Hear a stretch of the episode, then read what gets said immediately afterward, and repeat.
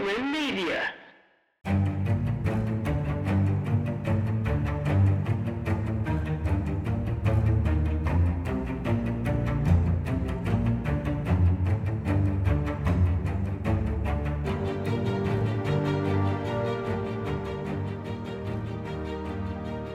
Hey, what's up, guys? Michael Pullman here, and this is The M Word, a podcast where I talk to people about their lives, their work, their passions, their challenges, and their journey from where they started to where they are today. I want to thank everybody before we get into today's episode.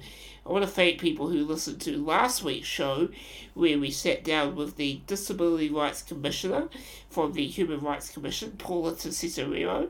We had 20 24, 25 downloads of the show. So thank you so much. That that's quite impressive for me.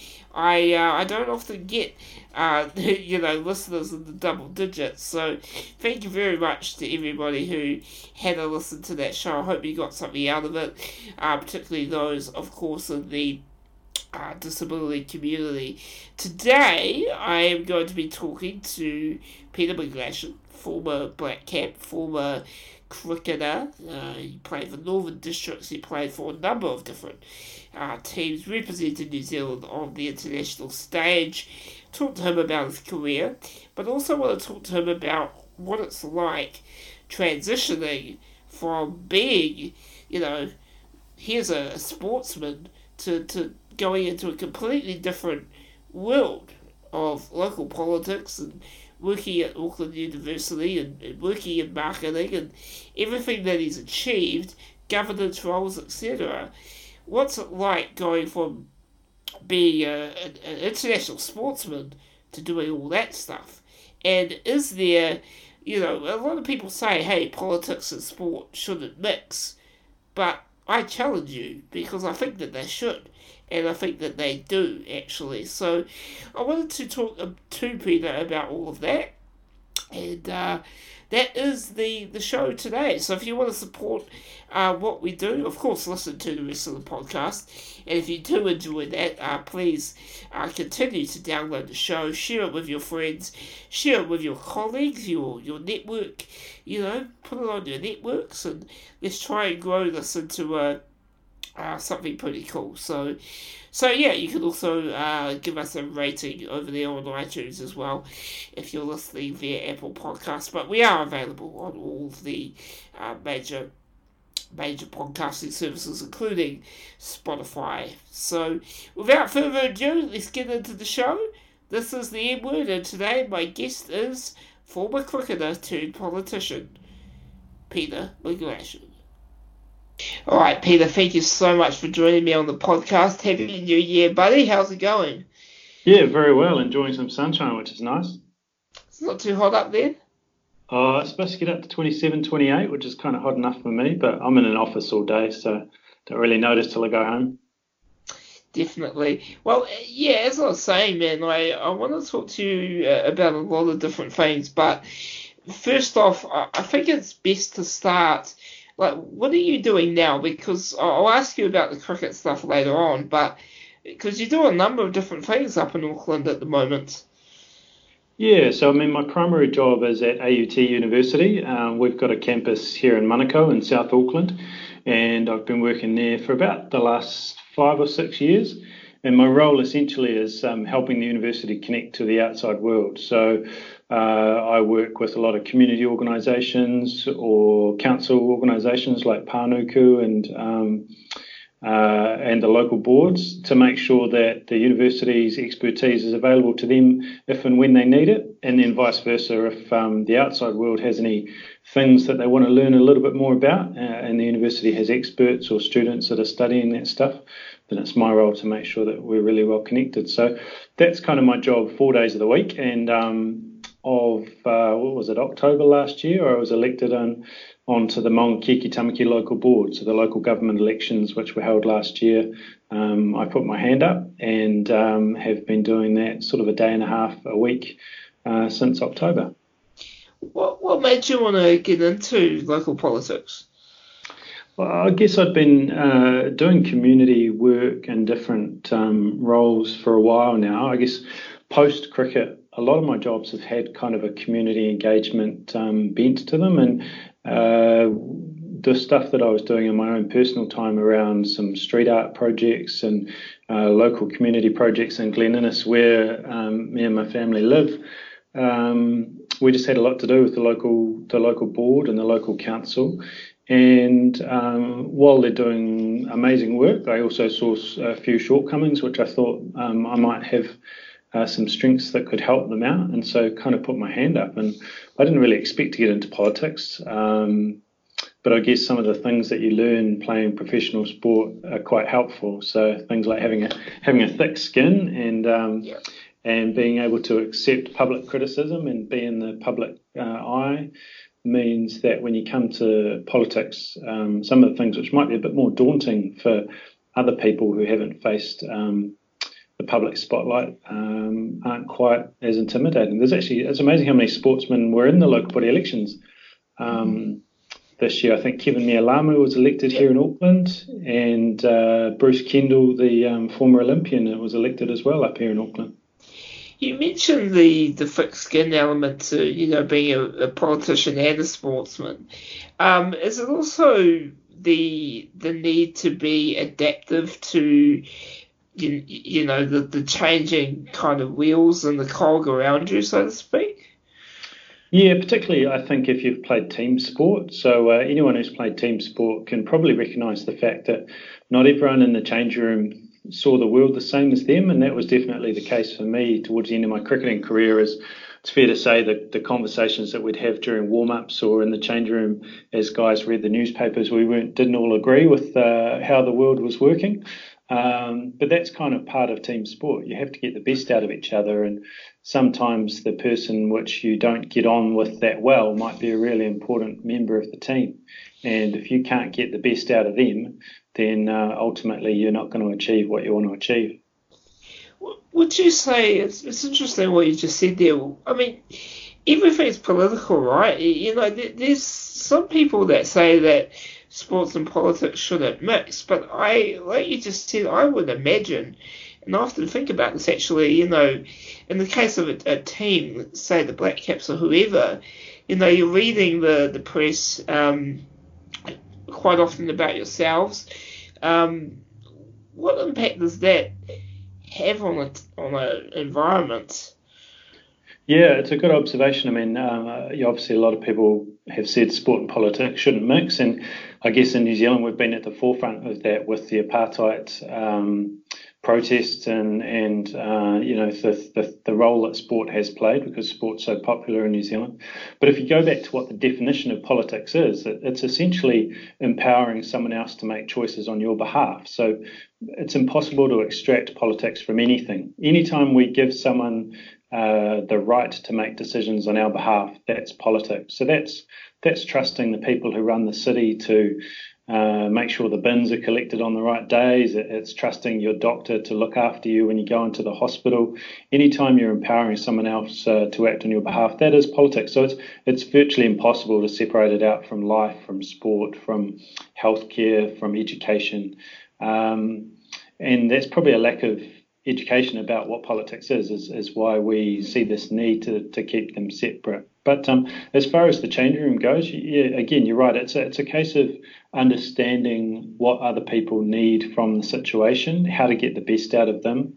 Um, and politics and sport uh, are inseparable. We, we've all got stories of uh, little Johnny's dad picking him when he shouldn't have been in the team for the under 12s or uh, a, noisy parent lobbying a, a, coach or a selector because their son or daughter hasn't made a team.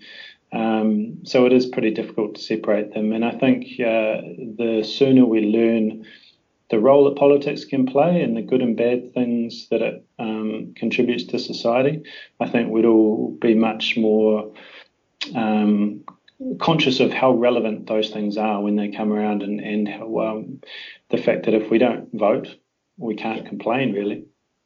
I guess it's also a, a potential win for the public because you know I know I mean, in the recent series in Australia, you know, there's all there's always talk about selections in a team and you know favoritism and all this. Um, I guess if we if there was a bit more, um, I guess the sports bodies started talking about politics more, there there might be a bit more willingness for people to understand.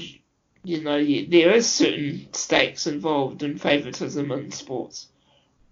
Yeah, I think uh, transparency is really helpful with those things, um, even up to the highest levels. You know, there there are some things that the prime minister or the president can't tell us, uh, and that's to keep us safe. Um, but we need to be able to trust that they'll make the right decisions at the right time, and it's transparency of those decisions along the way that help give us the confidence that democracy is working and, and that when we vote for the person, uh, it's the right choice. And you're right, if the selectors are open about how they select the teams and what the process is, and sporting organisations are very clear about who the selectors are and the types of things that they value, then we would be less surprised when some of the decisions are made um, you know, talkback radio is always going to have its place, and it's really important that the fans feel like they've got a voice. In this day and age with social media, I don't think anyone could ever be criticised for not having a space where they can uh, share their piece. Uh, but sporting bodies, if they want to keep fans engaged, uh, you're right, they do need a place or at least a, an avenue where they can be transparent and um, the fans can speak directly to the organisation. Oh, this is going to be a, really good interview, man. I'm, I'm, looking forward to it. Um, I guess with what you're doing um, in the local politics scene, what are some of the uh, you, you, know the outcomes that you want to achieve in that role?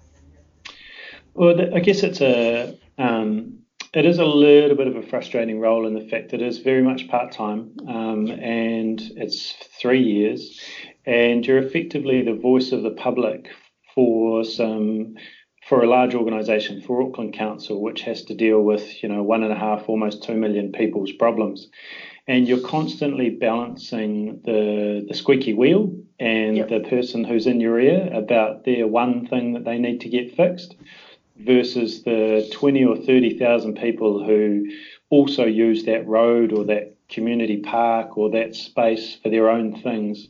And so, good governance is about balancing um, the voice of the individual versus the voice of the collective. And um, you know, yesterday I had a great day uh, at Waikaraka Park watching the Golden Oldies cricket tournament that's run there. Um, but it's run by a group of people who kind of sit apart from Auckland cricket and they see themselves as slightly rebellious and not necessarily conforming to uh, to the big brother that runs Auckland cricket. And so again, you're trying to balance um, the governing entity, which is Auckland Cricket, which looks after the sport regionally, versus these really localised problems and, and the things that these people are very passionate about. Um, and so, you know, if, at least if I can feel that those people have a sense of being heard um, and that they see some progress over the three years, regardless of what that might be or what their their axe to grind is, um, then hopefully they feel like democracy has taken place and they understand, at least if the decision hasn't gone their way, they understand why I and the rest of the board had to make the decisions we did. There's a big part of that role for you, you know, involved, like you said, getting out to these events and, um, you know, communicating with these people. Yeah, communication is a big part of it, and um, I guess the criticism of, of politicians in general, um, particularly worldwide over the last few years since Trump and co have got in, is the fact that they, you know, supposedly holier than thou, and, and they sit above the the masses and they make their own decisions without considering um, the people who are on the ground. Um, but local body politics is a really good example where in many ways, I'm anonymous. Nobody, you know, unless yesterday a few people recognised me as a former cricketer. They they were asking which of the Golden Oldies teams I was going to play for and whether I'd hit 40 yet. Um, but it was nice to be able to say to them, look, I'm actually here because I'm a local body elected uh, official, and you know we overlook this park. It's one of the assets within our region, and I want to know whether it's serving um, this the needs of your sport and what you want to do. So um, it can be a bit of a challenge, but it's also great to get down because we did a lot of door knocking during the campaign, trying to get people's votes, and it's really important that um, all those promises that were made on the campaign trail, um, you know, we at least follow through or, or close the loop. You mentioned there about people, um, excuse me, people, you know, recognising you as Peter McGlashan, the New Zealand cricketer, right? Uh, in your role, I guess, was that always going to be a, challenge for you? Um, you, you know, like trying to bridge, like get away, I guess, from yes, you want to use all the skills that you've learned from that career, but I, am guessing what you want to do in this role is actually you don't want to do it, you know, just because you're a cricketer.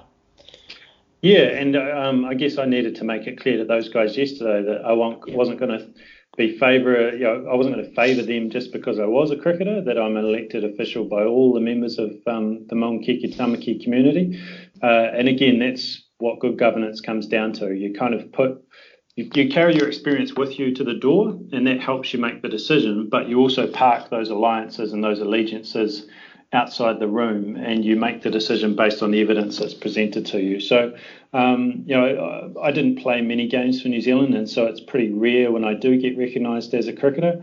Uh, and most of the jobs that I've had outside of cricket, uh, many people have no idea that I even ever played cricket, um, and that's been quite a refreshing thing to know that um, you know I've got all the jobs that I have based on my what I put in front of them. Um, there was an interesting uh, story from Dion Nash when he finished cricket. You know, he was very conscious of wanting to step away from Dion Nash, the cricketer, and become Dion Nash, the businessman. And I think, you know, you'd have to say he's been pretty successful at that. And I guess I was a similar type person who, um, you know, I didn't have the accolades or the the um, brand recognition that he did as a as a, a very successful Black Caps cricketer. Um, but at the same time, I wanted to make sure that when I chose the next chapter of my life, um, that I was being judged on. Um, not just because the person liked cricket, it was because they thought I was the best person for the job. So, Peter, for you, um, transitioning from being a sportsman, being a black cap, into what you're doing now, um, you know, what was that process like? Was it something that you you had a lot of support in? Yeah, I mean, the Players Association have got um, uh, have got player development officers in place, and um, yeah, they do a really good job of helping players understand kind of what the next steps can look like. Um, for me, I was always I never got a New Zealand contract while I was playing, so I was always on a six month domestic contract, which meant I was always unemployed every winter. And um, I had some mates who um, travelled to the UK, played each you know, played some in New Zealand, summer in England, summer in New Zealand, summer in England, and that was awesome. And I did that a few times as well. But you did get the sense that they were kind of living a bit of a Peter Pan lifestyle where they were never going to grow up. Um, and it did mean that when they got to that point where they were forced to retire, they didn't have too many options. So I really made sure in the last five or six years that I um, tried lots of different things. Um, did a couple of years working at, at Sky TV, did a uh, some brand and marketing work, some product development for Aero, and it did kind of mean that all of those things added up to having, uh, I guess, a range of skills uh, when I was looking for job opportunities after cricket. Is it something that you know sports are like New Zealand cricket? I guess are they more are they better now at you know setting players up for you know, for after the career. I guess we live in a different world though, you know, with, you know, brand endorsement, social media and stuff. But is there still room um, to do more in that space? Yeah, each of the sports do it slightly differently. Um, so, New Zealand cricket kind of effectively leave it up to the Players Association, to the Cricket Players Association, to do that for them, um, and that's just the the working relationship that they have. Uh, Rugby Players Association a little bit the same, although I think uh, New Zealand Rugby employ the player development officers as opposed to the Rugby Players Association employing them, so they have a slightly different structure. Um, but it is an important step to take because um, the sports extract everything they can out of these athletes while they're playing and then kind of just discard them as the next generation come through and if they're not careful, it can add up to some, you know, some pretty tough stories later on in life where athletes have got used to a particular lifestyle and then that's been ripped out from under them because due to an injury or, or a lack of form and, and a, a selection decision. And then they're just kind of discarded. And I guess we're fortunate in some ways that in New Zealand that the money isn't too astronomical and, and that the fall isn't quite as far. Um, there's a really good um, ESPN 30 for 30 around um, American sports and kind of how far some of those athletes have fallen. There's a horrible statistic around the percentage of athletes who have um, gone bankrupt within, you know, three or four years of finishing playing, even though they were on 10 or 12 or 15 million dollar contracts. Uh, somehow they managed to blow all that and um, you know the the other 30 or 40 years of their life because that's that's the reality for most professional sportsmen and women um, yeah after they retire playing from sport, they've still got to work for 30 odd years, probably, unless they've made astronomical money. And, um, you know, they'll go back to a normal day job. And uh, if they haven't got their finances sorted, they'll be potentially set up for a bit of a fall. With the, the you know, the structure around being a, a sportsman, are you, is it sort of like you're paid in, in one go or do, and you have to manage that or are you sort of paid like fortnightly, or how's it work? Yeah, that's a that's a good question actually. Um, uh, just like normal work, it's all very different uh, depending on what you're doing. So for cricket, uh, and I think it's still the same. It's been about eight years since I retired, but um, you got a, a, a contract, a domestic retainer. So um, back when I, I was playing, I think the, number one. So your domestic Northern Districts, for instance, would rank the team, the players one to twelve at the time. There were twelve contracts, and the top one was like thirty three or thirty four thousand, and the bottom one might have been fourteen or sixteen thousand. And there was no negotiation. Um, it was just purely your number one, your number two, your number three, and therefore this is how much money you get. And those contracts were then uh, paid monthly, I think, from memory, on the first of the month for the six months that that contract worked.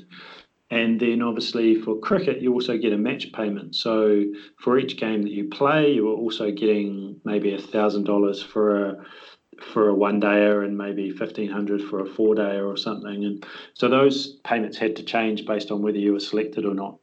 Um, uh, whereas the contract was a sort of a flat rate where they just divvied up the amount spread over the six months.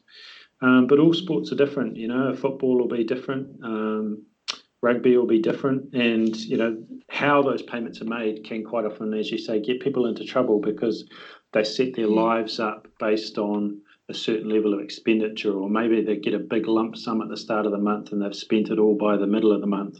Um, so financial literacy, in the same way that that's important for the rest of society, financial literacy is really important for athletes as well. Yeah, absolutely, and, I guess um, can there be, you know, could there, I guess, be more support in that area? Because we're talking quite often about really young guys, you know, who come from and women, you know, who come from, you know, earning nothing to, yeah. to earning you know thousands of dollars. That's a huge life change, you know. Yeah, absolutely, and and there's plenty of stories of young players. Um, you know, 17, 18, getting their first contract and, you know, almost spending all of that money in the first week partying with their mates uh, because all of a sudden they're the only teenager in, in town who's, you know, earning 25, 30, $40,000 over, over a summer. Um, I think those cases are probably few and far between these days uh, because there's a lot more education going on. Um, people have seen, I guess, the, the negative stories around people doing that and they've stepped in and, and made sure that their people are looked after. So I think more and more of that happens in the big sports. And I guess the challenge is as some of the smaller sports are professionalised, um, how do we make sure the lessons from the major codes are also passed on, passed on to some of the smaller codes? The other one is women's cricket. I mean, women's cricket is only just barely semi-professional in New Zealand. Um, and is essentially at the same position that men's cricket was about 20 years ago, 15, 20 years ago, from a payments point of view. Yeah. So the, the same yeah. trials and tribulations of men's cricket 15, 20 years ago, uh, the women will probably start to go through soon too.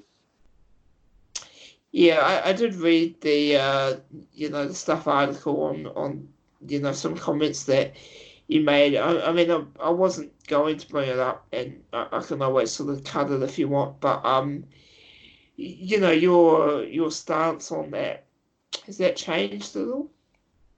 No, not at all. I mean, I I made those comments based on what was in front of me. You know, I was um, I was broadcasting for Radio Sport that day. It was, I think, it was the final of the women's T20, um, and it was a semi-final or a round robin game of the men's um, straight afterwards. And and it just it just occurred to me on air at the time, slightly strange that um, I was getting paid more than the women athletes that were out there in the middle, um, and yet it was the final of the national competition, and the men who were playing only a couple of hours later on the same field against the you know with the same audience and the same broadcasting, um, were also getting much more than the women. So, yes, I mean I I tweeted about it, and that caused a bit of a stir. You know, the the, the one regret I have, I guess, is that at the time I was on the Northern Districts board. I'm not on the Northern Districts board anymore, um, but at the time I was, and, and I did. I guess well, I hadn't thought about the consequences of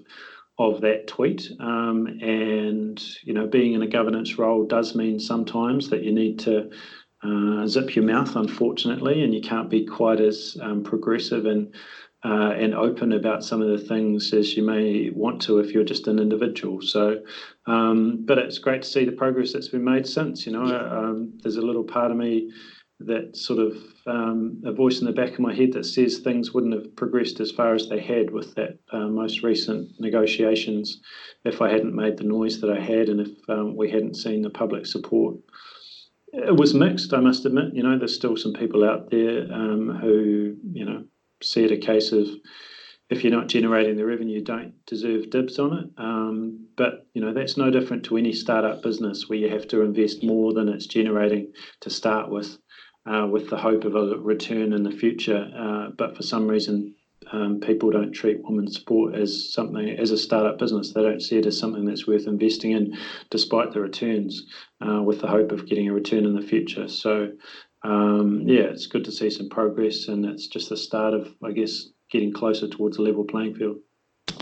Yeah, and, and I guess another example of um, you know having to have a, a thick skin. So uh, you know, in terms of your career as a cricketer, you know, and you said before about going out on your own terms, and you know, when I started doing a wee a wee research on you, that's the vibe I got. You know, you kind of you, you retired when, when you wanted to retire. Um, what was you know, what was the experience like being a being a black cap, I guess? Um it was it was it was different things at different times. Um, and I might, uh, I'd always dreamt of playing for New, New Zealand. My grandfather was a, a very good wicketkeeper for Central Districts. Um, and a lot of people said to me, you know, he should have played for New Zealand if it wasn't for um, uh, a player by the name of Ken Wadsworth, who was a very flamboyant wicket-keeper batsman. Um, my grandfather was a, a, Robin Schofield was a very very high quality gloveman from all accounts, and um, but his batting wasn't great, and and um, you know Ken uh, got picked for New Zealand because he was a better batsman, and um, so I had always wanted to play for New Zealand, not just for myself but for him. Um, uh, you know, my sister had played for New Zealand before I had, so I had to try and you know catch her up. Yeah. But my debut for New Zealand was a bit surreal. I, I kind of got caught up late. Um, it was at the Cake Tin in Wellington, which I'd never played at before because you don't play at the, um, yep. at uh, that stadium as a domestic player. Uh, it was was it Christmas Eve or it was just before Christmas, and um, and I remember walking up to bat to face Sri Lanka and it wasn't until I was about halfway out to the middle that I realized that I wasn't watching this on TV and that this was actually me standing there because you get so used to watching these games on the big screen and and um, you know seeing the players and things. The next minute, it's actually me facing Jayasuriya, uh, and the nerves were horrendous. Um, I couldn't hit it off the block. The team was struggling. Um, I battled with Nathan Astle for a while. I could hear people from the, in the crowd like saying, you know, McGlashan, get on with it, you're terrible, blah, blah, blah, blah, blah. Um, and it's quite surreal to be standing in the middle of a of an audience of 15,000 people when you can actually hear individuals yelling out your name saying that you're crap. And I just wanted someone to dig a hole so I could get out of there pretty quickly um, to the point where when I got stumped, it was a ball down the leg side. I think Sangakkara took the bails off. They went upstairs to the third umpire, and I just walked off because I was in such a daze and I was so overwhelmed. And I just started walking off. I think I got to about the 30 yard circle before I realized that it had gone upstairs. And fortunately, it was a red light and I could carry on walking because it would have been quite embarrassing to have to turn around and walk back if it was not out. But it just wasn't a pleasant experience. Yeah, yeah, definitely. Um, that's very interesting, and I guess obviously was a big part of that. You know, it sort of seems to me your mind was scrambled when I hear you tell that story. Is that because of how quick the process was? Like, you know, you got called up and next minute you're playing, or was it was it something else? And yeah, I mean, it, it had come. Um, it, it had come as a surprise. So I'd been told a couple of days earlier maybe two days earlier by Dion Nash. We were playing a domestic game and at Eden Park, and I remember coming in for lunch and seeing that um, New Zealand were playing at the same time. I think it was maybe the last day of the test or last day of the one days, and Brendon McCullum took a really bad blow to the hand wicket keeping. And as a wicket keeper, I knew straight away. I thought that's pretty serious. Like that's that doesn't look good. The rest of the team kind of didn't notice it, but as a keeper, you know just by the movements of another player how serious the injury is. And that kind of got me thinking because I knew that Gareth Hopkins was also injured at the time, who had been the backup for Brendon. So it did kind of get me thinking, oh, you know, maybe, maybe, maybe I might have a chance. And sure enough, later that day, Dion Nash, who was a selector at the time, came up to me and said, "Congratulations, um, Brendon's not able to wicket keep in Wellington. Basically, later tonight you'll fly to Wellington. Some of the players will train tomorrow, and then you play the next day." and it was the first time I played um, for New Zealand. It was a couple of days before Christmas. It was a night game, so the game was starting at seven o'clock at night at the Cake Tin. From memory, I was still shopping for Christmas presents on Lambton Quay at about 2.30, 3 o'clock in the afternoon, only four or five hours before yeah. the game. Um, because there was no formal training. I didn't meet the guys that I was playing with until like the night before it was just really surreal. It was the first time I played for New Zealand, and when you play for New Zealand, you don't have to share rooms with anyone. So I'm in this five star hotel at the Bolton in Wellington, uh, in this huge apartment kind of room, all by myself. Didn't have phone numbers for any of the Black Caps because I'd never been in the team before, and it was just bizarre it was just bizarre. Psychologically, I wasn't ready for it. I might have had the skills, but psychologically, I wasn't ready. And that's why when I went back into the team later on in my career, I guess I had more success because I had a better understanding of what it was going to be like, and um, there weren't as many surprises. Mm. So I guess it was only onwards and upwards from there because I mean, as as much as that must have been a, a hugely proud moment for you, your family you know, you mentioned your sister and that. It, it kind of almost sounds like a really horrible experience at the same time. Yeah, it was pretty daunting, um, and it did kind of leave a couple of scars. Um, yeah, and then I went back to domestic cricket and did well, and um, and I guess I get became more comfortable with the thought of being an international player. Up until then, I, I didn't really think that I would be. Um, because my cricket career is kind of of two halves. There was Central Districts and, and Otago, which was me growing up. Um, and then I didn't get an Otago contract in this in the year that I played for them. And so came back to Auckland and went from playing first class cricket one year to being the non-travelling reserve for the Auckland second eleven the following year. Um, and so I just kind of thought my cricket career was over. I had a couple of years of just playing club cricket and had kind of resigned myself to the fact that that's as good as I was ever going to be. Um, so when I got a chance to play for Northern Districts, it was really kind of a, a, a, an opportunity I didn't think was going to arise. And so uh, it was even more of a surprise, I guess, when I got a chance to play for New Zealand uh, the first time round. And yeah, I just wasn't ready for it. Mm. Well, I guess um, what what's it like being in the I want to ask about the broadcasting as well, but being in the governance space and, and cricket, um, what, what's that environment like? Uh, well, the Northern Districts, I guess being a player for so long, I think I was a player for Northern Districts for about eight years. Um, uh, the board was this kind of um, mystical group of people that used to come around the changing room once a year and introduce themselves, and then they'd drift off and you'd never see them again. And um, we didn't know much about what they did. You know, I used to show a, a pass. Uh, I used to show an interest in what our marketing team would do because I wanted to know how we could get more people in the door. Uh, I had an interest in what our commercial guys were trying to do from a sponsorship point of view because you know if I, if I was being asked to to go to an event. I wanted to know who they wanted to impress, what you know, what messages they wanted Northern Districts to put across. But the board was always this kind of group of aloof people who who made decisions that we didn't really know what they were. But in my final few years of playing, I was on a couple of other boards. Uh, I'd done some domestic violence uh, work during the winter, um, raising awareness of that cause, and that had led to me being elected onto the board of uh, Rape Prevention Education, which is a not for profit doing education in um, the sexual abuse and, and, positive relationship space. So I'd had a couple of years of governance experience with them um, when I finished playing, and it kind of meant that um, yeah, I got shoulder tapped to to you know to be on the Northern Districts board uh, when they had a few people leave to go up to the New Zealand Cricket Board. So it was great because so often those boards are put together of of uh, very well-meaning, uh, experienced people who are lawyers and accountants um, and businessmen. Uh, but not often enough do those people have cricketing experience. Um, so when the decisions are being made on the ground, about resourcing and and um, uh, who's being employed and what their skill sets need to be. Cricket is often the last thing, and that can be a little bit of a dangerous thing for a sporting body. So, but the governance standards of cricket have improved vastly in, in the time that I've been on was on the board.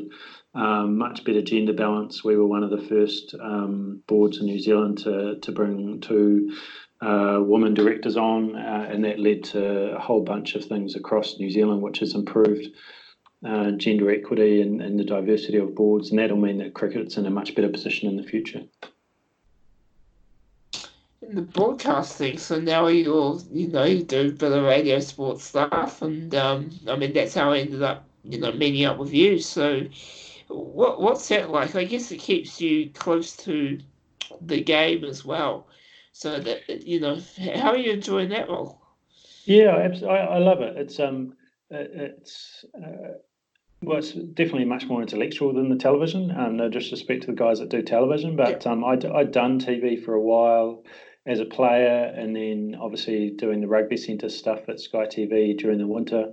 Um, and I just wanted to do something different. Radio is much more challenging because you need to fill the space. There's no, you're not just sitting watching an image and throwing some adjectives over the top of it, um, you actually need to be able to articulate what's happening in front of you and paint a picture for the listener as to what it is and provide some color and context and make sure that there's no gaps and no dead air time. And the people who do radio, uh, I've just got a huge amount of respect for. It's uh, you know it's not an easy art to do, and um, you know to work alongside um, Jeremy Coney in particular, but also Brian Waddle and Malcolm Jordan and um, uh, and Kevin Hart and, and, Nigel Yalden and all the guys who do radio is a real uh, honour and a privilege, really. And you know, we don't quite have the uh, the level of resourcing and money and and uh, um, assets that television has, but what we lack in um,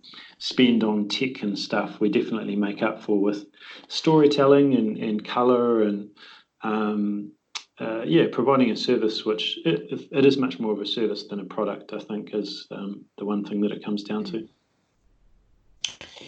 Sounds great. The last question I always ask people really is, is quite generic. Um, what's next for you? Because you know you've got a lot of different things going on. Um, is it just a matter of like, yeah, what are you up to? Is it a matter of making the most out of everything, or?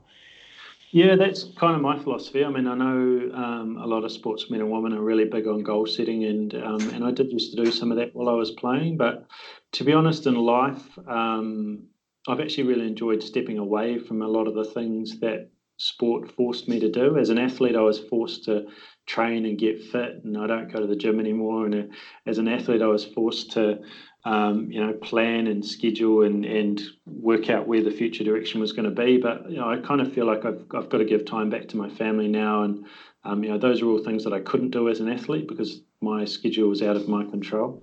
So, you know, I'm quite hesitant to set too many um, goals like that because I'm, I'm very much a person who is an opportunist and likes to join dots. And, you know, in the same way that, you know, following you on Twitter meant that there was an opportunity to meet up with you at that Seddon Park game.